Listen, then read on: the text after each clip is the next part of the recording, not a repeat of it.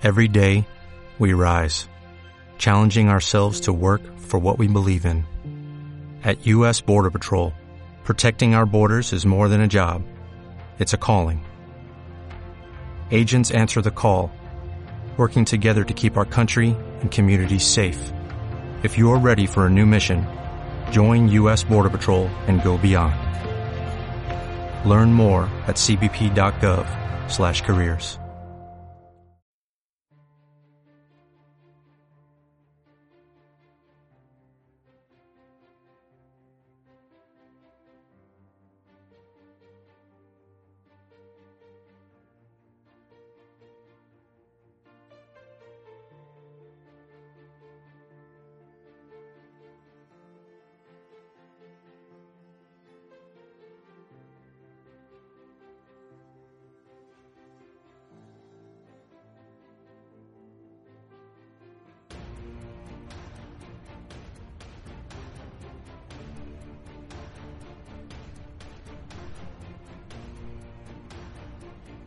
Muy buenas a todos y bienvenidos un día más al podcast oficial de Universo Dark. Hoy os traemos una de las mejores sorpresas que nos hemos podido encontrar, un hallazgo sin precedentes, algo que algunos investigadores no han sabido concretar. Porque detrás de cada aventura, de cada exploración, detrás de cada viaje, siempre hay un elemento diferenciador, la satisfacción del hallazgo. El hallazgo no siempre de objetos, sino más bien de historias, de vivencias y en definitiva de aprendizaje. Y como nunca dejamos de aprender algo nuevo, y en este caso ha sido algo increíble, queremos compartirlo con todos vosotros, todos los que hacéis posible esto.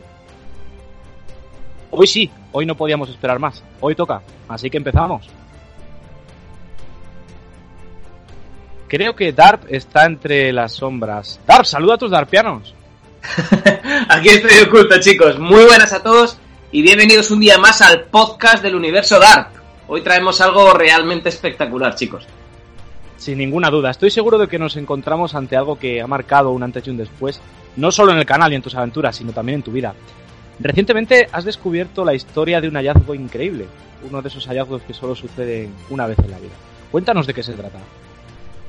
Pues parece ser que, que bueno, de, casualidad, ¿vale? Casualidades de la vida, eh, me he encontrado con el propietario de lo que podría ser, ¿vale? Vamos a coger mis palabras un poco con pinzas de lo que podría ser un, un cráneo o una cabeza de, de un eh, de un extraterrestre, ¿vale? Suena un poco un poco espectacular y, bueno y, y, difícil, pero podría ser perfectamente y lo veréis tanto en el podcast que, que, vais a escuchar hoy como en una entrevista que le hice al propietario y que subiré al canal de YouTube este fin de semana. No sé todavía si el sábado o el domingo, pero lo subiré este fin de semana. Es algo alucinante. Este hombre tiene un cráneo en su casa que nadie sabe, y hablo de la ciencia, de qué es. Ajá. Bueno, vamos a dejar entonces muchas de las preguntas para que cuando los interlocutores vean ese vídeo salgan de dudas. Eh, ¿Cómo has llegado a la conclusión o por qué crees que es un cráneo que es eh, extraterrestre? ¿Qué forma tiene para, para que puedas pensar eso? Eh, la forma es, es una forma extraña, sí que se, sí que se entiende o, o, se ve que es un cráneo, porque bueno, tiene las dos cuencas de los ojos, tiene lo que es la boca, eh, tiene una forma, una forma extraña, porque parece, si nos imaginamos un, cráneo humano normal y lo viésemos eh, de perfil, ese cráneo, imaginémonos esa, esa tesitura, es como si tuviese un pequeño corte en la zona de arriba, en diagonal, en un ángulo diagonal, y ahí le hubiesen puesto una especie de sombrero, como si fuera una especie de, de concha de molusco, ¿vale? Es decir, es, es, un, poco, un poco extraño, pero pertenece al, al hueso, al, al cráneo. Entonces es un poquito extraño, es muy ligero, muy liviano, pesa apenas 300 gramos. Tenemos fotos, tenemos eh, vídeos, entonces lo, lo, enseñaremos. Aún no hemos podido, por culpa del confinamiento, eh, quedar con, con, esta persona, con este propietario, con, con Iván, para poderlo ver y tenerlo en nuestras manos, pero es algo que vamos a tener cuando, bueno, cuando todo esto pase. Ahora de momento no, no tenemos esa posibilidad. Y hablamos de un cráneo, pues, eh, con una forma... Yo, yo, lo asemejo un poco, no sé si, si habrá mucho fanático de Marvel, a mí me gusta mucho, pero lo asemejo un poco a la forma que tiene eh, Ultron, es decir, la, la, fisonomía de la cabeza de Ultron, solo que con ese esa especie de casco que tiene ahí. Es, es similar en, en, muchos aspectos. Y tiene una característica muy poco común y es que no su hueso no es un hueso poroso como la mayoría de los huesos de los seres vivos de, de, del planeta o como nosotros, sino que es un hueso laminado. Es decir, como si tuviese laminitas unas encima de otras. Algo muy, muy, muy, muy raro. Algo fuera de lo común, la verdad que por la descripción que das, lo veremos en el vídeo de todas formas, esas imágenes de las que hablas, pero la verdad que es eh, un tanto extraño, es un tanto extraño. Eh, no sé si puedes anticiparnos cómo fue el descubrimiento de este chico o hasta dónde puedes contarnos eh, cómo lo encontró, cómo se encontró con esto. Os voy a dar, sí, os voy a dar una serie de, datos y, unos preliminares de la entrevista que ya de por sí son espectaculares, o sea que imaginaros, la entrevista es algo brutal, dura más o menos una hora, he conseguido acortarla a una hora, pero es algo espectacular y, hay momentos epiquísimos que no contaré aquí, pero que os recomiendo que la veáis entera para, poderlo disfrutar, porque si no os lo perderéis casi seguro. Eh, uno de los de los em, de, los casos más extraños de, este cráneo es que ellos tenían un perro, ¿vale? Un mastín leonés, eh, pues bueno, que, iba por el pueblo, hablamos de un pueblo pequeño en la provincia de León, ¿vale? Que en la zona de, Astorga, eh, y bueno, el perro pues estaba por ahí pululando y cada poco llevaba pues lo que encontraba, que es un hueso, que si no sé qué, y de repente eh, un día pues fue y le llevó a la madre del propietario, a la madre de Iván, pues este cráneo, y como con mucha delicadeza, hablamos de un mastín leonés, un bicho enorme, lo dejó eh, a los pies de la madre. Y comentaban que tenía un comportamiento raro, que tenía un comportamiento extraño el perro y que generalmente, pues bueno, solía llevar eh, lo que llevaba lo llevaba roto o mordisqueado o demás. Este cráneo es un cráneo muy, muy, muy ligero y muy frágil. ¿Vale? Es decir, de hecho, me comentaban que se les cayó una vez al, suelo desde la altura de las manos y se partió un trocito, que de hecho es el trozo que tienen por separado, lo veremos en el vídeo. Entonces, que un bicho de estas características, un perro de estos, eh, pues lo haya llevado sin romperlo cuando a poco que presione se rompe, es, es como muy llamativo. Le llamó la atención el comportamiento del perro, pero no le dieron más importancia. Lo dejaron en la caseta del perro y ahí quedó durante mucho tiempo. Hasta que eh, a lo largo de los años, no, lo recuerdo muy bien, en la entrevista lo dice Iván, no sé si fue 2002, 2003, no, no lo recuerdo. Vieron que otro, una entrevista, vieron una entrevista en, en la revista Más Allá, de que había salido otro cráneo igual que el de ellos en las montañas de Roope, en Bulgaria. Algo, algo increíble. Y entonces en ese momento ya fue cuando ellos se dieron cuenta de que, ostras, para, que aquí igual tenemos algo extraño. Ellos asociaban ese cráneo, pues bueno, a un cráneo a lo mejor de un bicho raro, a una malformación, yo qué sé, algo no, no especialmente llamativo, algo curioso, pero nada, nada fuera de lo normal. Claro, cuando vieron que este otro cráneo estaba en Bulgaria, en Rodope, y, escucharon la historia del propietario del cráneo, propietario que a día de hoy está desaparecido completamente, nadie sabe dónde está, pues, eh, pues bueno, ya empezaron a, preguntar y a investigar. Increíble. ¿Y a qué expertos ha acudido esta persona y qué es lo que le han podido decir al respecto? Eh, esta persona ha preguntado, ha estado con gente muy, muy potente como Josep Guijarro, como eh, Iván, el chico de mundo desconocido, que ahora mismo no dice cómo se llama, creo que se llama Iván también. Eh, y ha estado también con los paleontólogos oficiales del, Instituto Paleontológico de Atapuerca, de las cuevas de Atapuerca. Es decir, especialistas que llevan toda la vida dedicándose a, pues eso, a los huesos y a la paleontología y tuvieron la oportunidad de acercarse a, pues bueno, a estudiarlo. ¿Vale? Ah. Dime, dime. No, no, no, decía que, por favor, continúa, sí. No, nada, eso, que lo llevaron, lo estudiaron dos paleontólogos del, Instituto de Atapuerca y, eh, pues, pues bueno, uno, uno se sorprendía mucho, el otro paleontólogo le daba una explicación un poco, pues bueno, un poco ambigua, ¿vale? Nada, esto puede ser muchas cosas. Y la otra chica, que parecía ser un poco más, eh, menos escéptica, le decía, ya, pero es que mira, tiene esto pero es que mira, tiene esto otro, pero es que mira, tiene esto, y claro, el otro se quedó un poco sin salidas. Era como si uno de los dos quisiera, quisiera demostrar que realmente es, un cráneo alienígena y el otro lo único que quisiera eh, fuese echarlo por tierra. Entonces dijeron, bueno, pues vamos a traer un ordenador y eh, con un programa que tienen informático en 3D, no sé muy bien qué programa será, pues bueno, le hacen un escaneo al cráneo en 3D y el sistema informático, el programa que tienen, le dicen de qué especie pertenece. Tiene una base de datos con todas las especies que hay en el mundo y conocidas, porque ya sabemos también que muchos, prácticamente todos los días, como quien dice, salen especies nuevas, sobre todo a nivel de, insectos.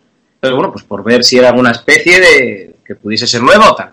Y el ordenador dictaminó que era una especie desconocida, que sí era un ser, un animal bípedo, ¿vale? De dos patas, pero que tenía eh, características desconocidas, que no, no estaba catalogado en, en la base de datos que ellos tenían. Ajá. Curioso que no esté catalogado en la base de datos que ellos tienen porque es una de las comunidades científicas me consta, más importantes del mundo.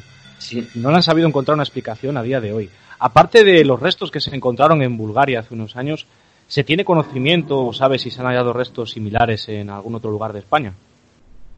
En España a día de hoy no, no se ha vuelto a encontrar, vamos, no se ha encontrado nada de eso. Es, es, pienso que es muy, muy complicado, pero estoy convencido de que tiene que haber alguno más, solamente que el fruto de, del azar o de la suerte que lo, que lo encuentres o no. En este caso se lo trajo el perro, eh, en el caso de Rodope fue un poco más eh, extraño, si cabe, y ha aparecido recientemente, que yo no lo sabía, me enteré de hecho en la entrevista que, me, que, le, hice, que le hice a él eh, hace, hace unos días, y me comentó que había aparecido otro en México recientemente, este, este mismo año pasado. Entonces, a día de hoy ya hay tres conocidos en, el mundo y que se parecen muchísimo los, los unos a los otros. La fisionomía entonces es similar entre ellos. La fisionomía es muy similar entre ellos. Es, es algo muy llamativo porque la, cuando tú ves calaveras, por ejemplo, humanas o de animales, son muy similares. Alguna tiene una característica un poco diferente y tal, pero todas tienen más o menos la misma fisionomía y, y un tamaño similar, con un peso similar y demás. Pero en este caso, o sea, en, el caso de los cráneos de cráneo misterioso, vamos a llamarlo así, eh, son prácticamente iguales. Tienen algunos defectos, por ejemplo, el de Rodope le falta una especie de colmillito que parece que se ha roto. Es, es, es un cráneo, yo a mí se me parece una mezcla entre lo que te comentaba de Ultron y el depredador, lo que es el propio depredador, salvando las distancias, ¿vale? Porque el depredador era un animal o un bicho muy grande, por decirlo de alguna manera, y eh, este no, este es un, un ser pequeñito. Es decir, la cabeza, aunque parezca que no en las imágenes y en las fotos y en, los vídeos, la cabeza es del tamaño de la palma de una mano. Eso cuando lo coges en la mano eh, se ve, se ve, no es, no es grande, es pequeño, un ser pequeño. hablamos de un cráneo entonces de pequeñas dimensiones y para que el interlocutor se haga una idea, pues bueno, el personaje popular de, Depredador lo conocemos la mayoría de las personas. Esto es. Lo, veremos en el vídeo, lo veremos en el vídeo en todo. Sí, sí, sí, por supuesto. Yo no sé si eh, has podido comprobar o, te ha comentado en este caso Iván si existe algún tipo de relación con, leyendas populares que se hicieron famosas tales como el, como el chupacabra. Sabemos que en la zona del norte de España abundan las leyendas populares que se transmiten de generación en generación y no sé si puede haber algún tipo de relación o, tienes conocimiento de algún relato que se haya transmitido con los años de hallazgos similares. Pues en cuanto, luego te comentaré algo en cuanto al, al, chupacabras, que la verdad es que es un campo en el que estoy un poco perdido, ¿vale? Pero te quiero comentar algo curioso respecto a eso.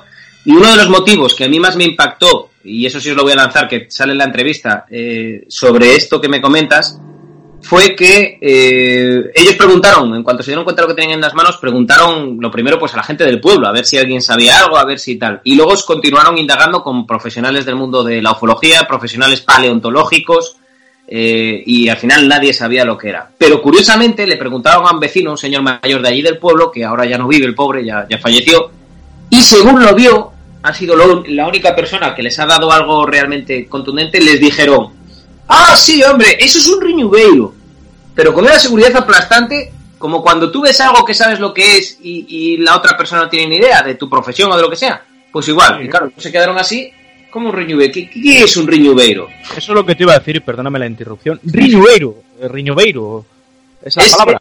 Sí, es riñubeiro, es una mezcla, por ejemplo en Asturias se dice de una manera, es un vocablo asturiano, gallego y, leonés. Y, bueno, en León eh, quedó como riñubeiro, en Asturias creo que era ñubero y en, y en Galicia era riñubero o riñu o algo así. Me lo explicó él, en la entrevista, eso lo veréis porque lo comenta él. Y en León quedó, como está ahí a medio, en mitad de los dos, quedó como Riñubeiro. Riñubeiro, vaya palabra es la primera vez porque en la, bueno, los que somos de León y los que somos de, la zona de León, Asturias y tal, sí que conocemos la leyenda del Trasgu, por ejemplo, o algún otro tipo de, de, personaje propio de la mitología, pero nunca había escuchado esa palabra, curioso. Y además, lo que es muy llamativo, como tú bien has comentado, es que ese buen señor que ha fallecido lo identificase sin ningún género de duda. Eh, yo no sé si quieres dejar para ese vídeo la parte en la que en la que te cuenta qué dijo este señor o quieres que anticipemos ahora un poquito. Ya sabes que aquí todo queda al criterio del Dios Todopoderoso. sí que sí que voy a, dejar una pequeña pincelada también para, para oye, para todos los eh, suscriptores, vamos a decirlo, de, del podcast de Universo Dark. Y sí que les vamos a dar un anticipo bueno, pero la creme de la creme lo dejaré para, para el, para el vídeo, para el vídeo de, de YouTube, para el canal. Eh, algo que comentó este señor cuando dijo eso del riñubeiro. Sí, esto es un riñubeiro. Ellos preguntaron qué es, que seguramente es algo que os preguntéis todos a día, a día de hoy, en este momento. Y lo que dijo este señor, literalmente hablando, vamos a pensar que es un señor mayor, ¿vale? Un señor de 80 años, 80 y pico años, olvídate del tema ovnis, olvídate de él, no, no. lo que él decía es que sí, los riñuberos son esos animales o esos seres, él decía esos animales, que bajaban del, cielo, que bajaban, salían cuando había rayos. lo que él decía textualmente hablando era que salían cuando caían rayos.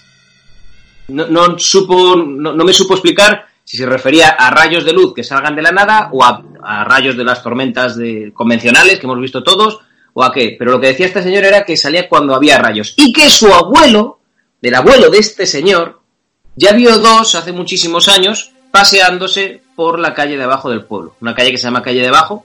Y el abuelo de este señor vio dos riñubeiros paseándose después de ver estos rayos de luz eh, por el pueblo abajo, que ha sido la única vez que, lo han visto, pero que en el pueblo la gente mayor de toda la vida es conocido ese tipo de animal como el riñubeiro.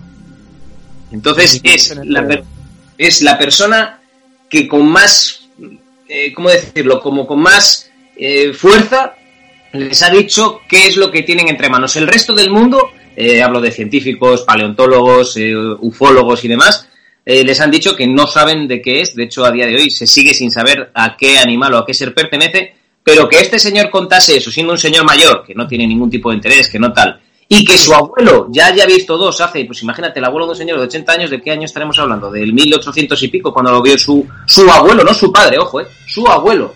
Claro, el abuelo de este señor que, eh, que habló con Iván en su día.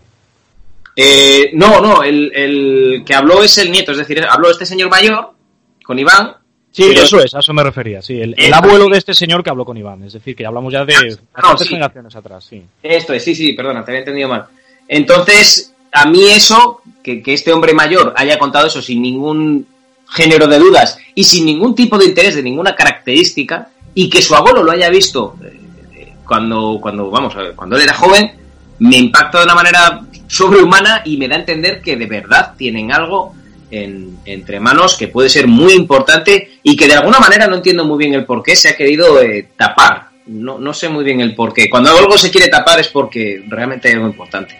Y sabemos eh, bien sobrado, yo creo que lo sabe cualquiera, que hay temas eh, por todo el mundo que se tapan y, siempre que se tapa algo, como tú bien dices, puede haber alguna razón oculta detrás. Sí que es verdad que a través del imaginario popular eh, pues historias que se transmiten de generación en generación sobre este tipo de criaturas, sobre este tipo de apariciones, algunas a día de hoy la comunidad científica les ha podido encontrar una explicación, como precisamente es el caso del chupacabras que antes me lo comentabas, y me hablabas también de México, del hallazgo de, una calavera similar en México, y al chupacabras en el año 2012 parece ser que una serie de científicos sí que le encontraron cierta explicación. Tal vez eh, tenga algo que ver eh, con que precisamente se transmitió de generación en generación la aparición de estas criaturas y algunas se les ha podido explicar, pero este caso concreto, ni siquiera en, en Atapuerca, ¿verdad? Comentaste, le han sabido encontrar eh, de qué tipo de, de, especie se trata. Precisamente lo de chupacabras, hablamos de la leyenda de un misterioso monstruo que chupa la sangre al ganado, que seguro que muchísimos habéis escuchado hablar de él. Esta leyenda se extendió en México, en el sudoeste de Estados Unidos e incluso llegó a China, fijaros, desde mediados de los años 90. ¿Por qué? Porque se denunció por primera vez la existencia de, un chupacabras. Y los científicos, como dije, en el año 2012 afirmaron eh, poder explicar estas historias con la ayuda de la teoría de la evolución. No tiene nada que ver con esto, pero quizás sí. Veremos hasta dónde llega la comunidad científica. Supuestamente los chupacabras han sido vistos eh, recientemente, estos últimos años, lo que les convierte en monstruos mucho más accesibles para el estudio que, por ejemplo, el Bigfoot o el monstruo del lagonés.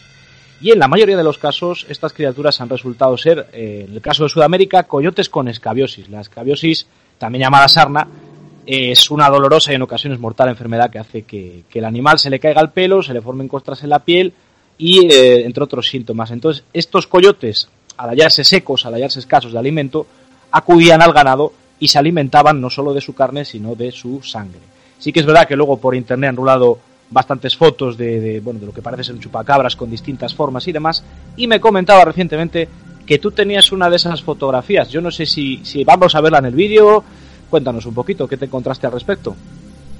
Eh, sí, como, bueno, hablando con Iván sobre, sobre todo el tema, hablando de, la entrevista, salieron muchas variantes del tema del misterio en la zona del pueblo del que, del que estamos hablando, que lo dejaremos un poco ahí en intriga, es una zona cercana a Astorga, eh, él me comentaba que, también él tenía dos imágenes del chupacabras eh, vivo, que lo comentó allí y demás, y bueno, que tampoco parece ser que le, que le hiciesen mucho, mucho caso, le diesen mucha importancia. yo es un campo que desconozco, ¿vale? El tema de chupacabras lo desconozco, pero sí que tengo dos imágenes que él me ha mandado de chupacabras vivos a los que él le ha sacado las fotos porque se ven muy bien y eh, luego entrando en internet, eh, sí que hay imágenes del chupacabras y se parece muchísimo, si no es igual, al animal del cual me ha pasado estas dos fotos. Y por supuesto, las pondremos en el vídeo del, canal del, Universo DARP en la entrevista de este fin de semana que subiremos. Más te vale porque estamos todos con una entrega increíble. Bueno, yo he podido ver algún anticipo que me has dado alguna pincelada, pero quiero ver esto. Quiero ver el resto al igual que al igual que los demás. Tendremos la ocasión, eh, yo te lo pregunto ya como amigo y como parte del equipo Universo DARP, de explorar algún día todo esto? Eh, sí, eh, de hecho ya he estado hablando con Iván, estamos, que lo sepas, estamos invitados a un buen cocido maragato, ¿vale? ya solo por eso ya me has convencido. Ya, Hombre, tienes que venirte. Así que estuve hablando con él y nos invitó muy amablemente. O sea, Iván es una persona extremadamente cordial y, se ve o se intuye que es una persona muy honrada, es decir, no, no me he transmitido en ningún momento que sea cualquier aguililla o cualquier persona que tenga algún tipo de interés. Es más, no solo no han ganado dinero con esto, sino que lo han perdido en, viajes y en conferencias y demás, en tener que desplazarse. Y eh, nos ha comentado que estamos invitados, por supuesto, a ir por la zona, a que nos enseñe la zona del pueblo, porque además hay cuevas por allí, eh, que eso lo dejaré un poco ya para, para, el canal, pero hay cuevas por la zona muy interesantes de explorar y, eh, bueno, ahí está el misterio también del chupacabras, que también debe andar por allí. Y eh, vamos, nos ha invitado tanto a explorar como a pasar el detector de metales por la zona, nos enseñará todo aquello y como para acompañarnos en, en, toda la exploración, que siempre es de agradecer que alguien que conoce la zona, sobre todo zonas montañosas y con cierto peligro, pues, pues bueno, te acompaña. Así que nos ha invitado a que cuando todo esto pase, el tema del coronavirus y demás, y, y se pueda, eh, coordinarnos para hacer una, una batida que va a ser francamente espectacular porque nadie ha ido por allí hacer una batida en condiciones y mucho menos a explorar con detector de metales toda aquella zona. Y es posible que nos encontremos algo porque en Rodope, el cráneo de Rodope, en, en eh, Bulgaria, se encontraron al lado de ese cráneo un trocito de metal, ¿vale? Que eso no lo conté, un trocito de metal en forma de espiral, eh, que también lo analizaron. En Rodope, allí en, Bulgaria, es distinto a, a, España. Aquí en España no hicieron nada, pero allí sí que hicieron varias cosas que comentaré en el, en el vídeo. Pero bueno, como anticipo, analizaron ese trocito de metal y dictaminaron que eh, era de, una, de un material desconocido. Era un material, un, metal que era totalmente desconocido. En este caso, como fue el perro el que encontró este cráneo y pasó del tema y, lo llevó a, la dueña, no sabemos si a lo mejor al lado de ese cráneo había algún metal que no le llamase la atención al perro. claro, el perro ve un ve hueso, llama la atención, ve un trozo de metal y tampoco le, le va a dar más. Entonces puede que también hubiese algo de esas características al lado del cráneo donde lo encontró el perro, que a día de hoy estará ya enterrado después de tantos años, y quién sabe, a lo mejor lo encontramos nosotros con el detector. Puede ser, y de eso se trata precisamente vivir este tipo de aventuras. Desde aquí darle gracias de corazón a, Iván, espero que nos conozcamos en persona y tengamos la oportunidad de explorar esa zona que por privacidad evidentemente no vamos a decir de, de dónde se trata. Desde luego que, que, ha sido un hallazgo sin precedentes. Yo me alegro un montón de que, de que una persona se haya ofrecido de esta manera a contar esta historia. Y como tú bien has dicho, cuando pase todo esto, que todos tenemos unas ganas increíbles, poder explorarlo y poder, y poder vivir nuevas aventuras, porque va a ser algo increíble que vamos a ofreceros en el, en el canal de Universo DARP. Estar atentos a este fin de semana, a ese vídeo tan increíble que nos tiene preparado DARP, y seguiremos viviendo nuevas aventuras. Como no puede ser de otra manera, querido amigo, voy a dejarte la ocasión de que te despidas, porque yo ya sabes que esto de, buscar a Pascualín por aquí pues va a estar un poco... te los honores. Nada, chicos, simplemente eso. Eh, estad muy atentos, ¿vale? Porque mm, posiblemente eh, este sea uno de los vídeos, uno de los vídeos más, más increíbles que, que, yo he podido grabar, a pesar de que es una entrevista pero podemos estar frente al mayor hallazgo que nunca podamos hacer en el universo DARP, solamente superado por lo que podría llegar a pasar cuando exploremos aquella zona. Entonces, estad muy atentos, no os va a defraudar, ni que decir tiene compartir tanto el, el vídeo que suba como el podcast de que estamos grabando ahora mismo en todas vuestras redes sociales para darle la mayor difusión posible y para intentar averiguar, ahora que está habiendo tantísimos avistamientos ovnis, que están pasando tantísimas cosas, el otro día me enteré, no sé si te enteraste, de que hubo 15 erupciones de grandes volcanes como el Krakatoa, eh, no sé si en el mismo día o a la vez. Es decir, están pasando cosas muy, muy, muy extrañas y, quién sabe, a lo mejor tenemos algo muy gordo entre manos que, bueno, que todo el mundo merecería conocer. Tendremos ese cráneo, tanto tú como yo, como el resto del universo DARP, en nuestras manos y podremos dar nuestra opinión, nuestra opinión real. Así que nada, estoy chicos. Seguro, estoy seguro, y perdona que te interrumpa, de que va a ser una, una, una sensación única el poder tener un hallazgo de ese, de ese calibre en tus manos y poder experimentarlo. Estoy seguro de que nos vamos a encontrar alguna sorpresa cuando exploremos. Y ahora sí, por favor, continúa. Porque es que me ha, entrado la emoción de, saber que, de saber que vamos a formar parte de esa aventura.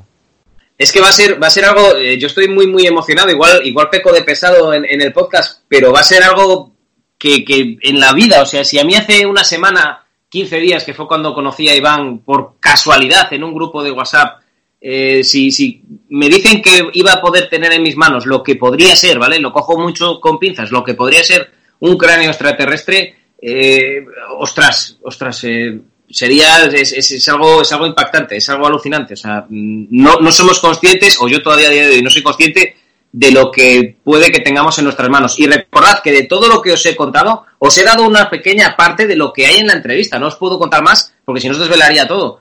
Pero la entrevista es espectacular, la cantidad de cosas que iban cuenta, todos los experimentos que se han hecho con el cráneo para intentar identificarlo, y, bueno, y bueno, no os puedo contar más, que si no me vengo arriba. ansioso, ansioso estoy y estoy seguro de que el resto también de escuchar esa entrevista que has tenido con Iván y de nuevo darle las gracias por, por haberse ofrecido a contar esta maravillosa historia. Así que nada, por mi parte me despido de todos vosotros, encantadísimo de estar un día más aquí en este podcast, encantadísimo, encantadísimo perdón, de colaborar con Diego también y creo que te estabas despidiendo y al final con la emoción nos hemos ido un poco por, las ramas. Me vengo arriba, me vengo arriba. Así que nada, chicos, como siempre, recordad, ¿vale? Si, estás, si no estáis suscritos, suscribiros al podcast también de Universo Dark, ¿vale? Y compartirlo en vuestras redes sociales.